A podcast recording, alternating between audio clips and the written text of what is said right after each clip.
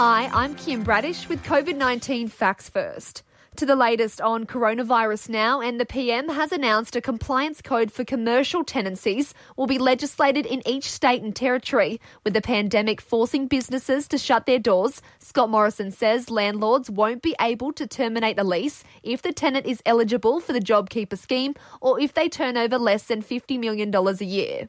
Landlords will be required to reduce rent proportionate to the trading reduction in the tenant's business through a combination of waivers of rent and deferrals of rent.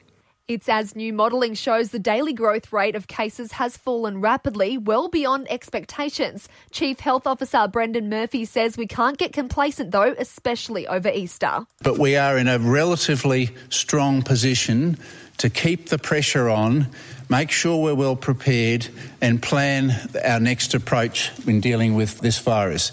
Cases are nearing 6,000, while the national death toll now stands at 46, with a man aged in his 80s dying in a Tasmanian hospital. He was a passenger on the Ruby Princess cruise ship.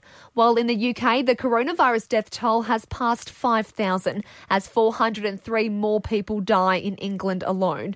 And Cardinal George Pell has left prison after his child sex abuse convictions were overturned by the High Court. The 78 year old has spent more than a year behind bars. League legend Cooper Cronk has given his thoughts on talk the NRL ladder could be reset as part of a rescheduled competition. The controversial move was floated by Innovations Committee this week, but is expected to be given the flick at Thursday's meeting. Cronk has told Fox Sports the points teams fought for in the first two rounds need to count. I think you need to find a way to make it fit in, um, and I'm not sure if the conference system can be done without it, but I'm staunch believer that the competition should remain Yep. as it sits right now.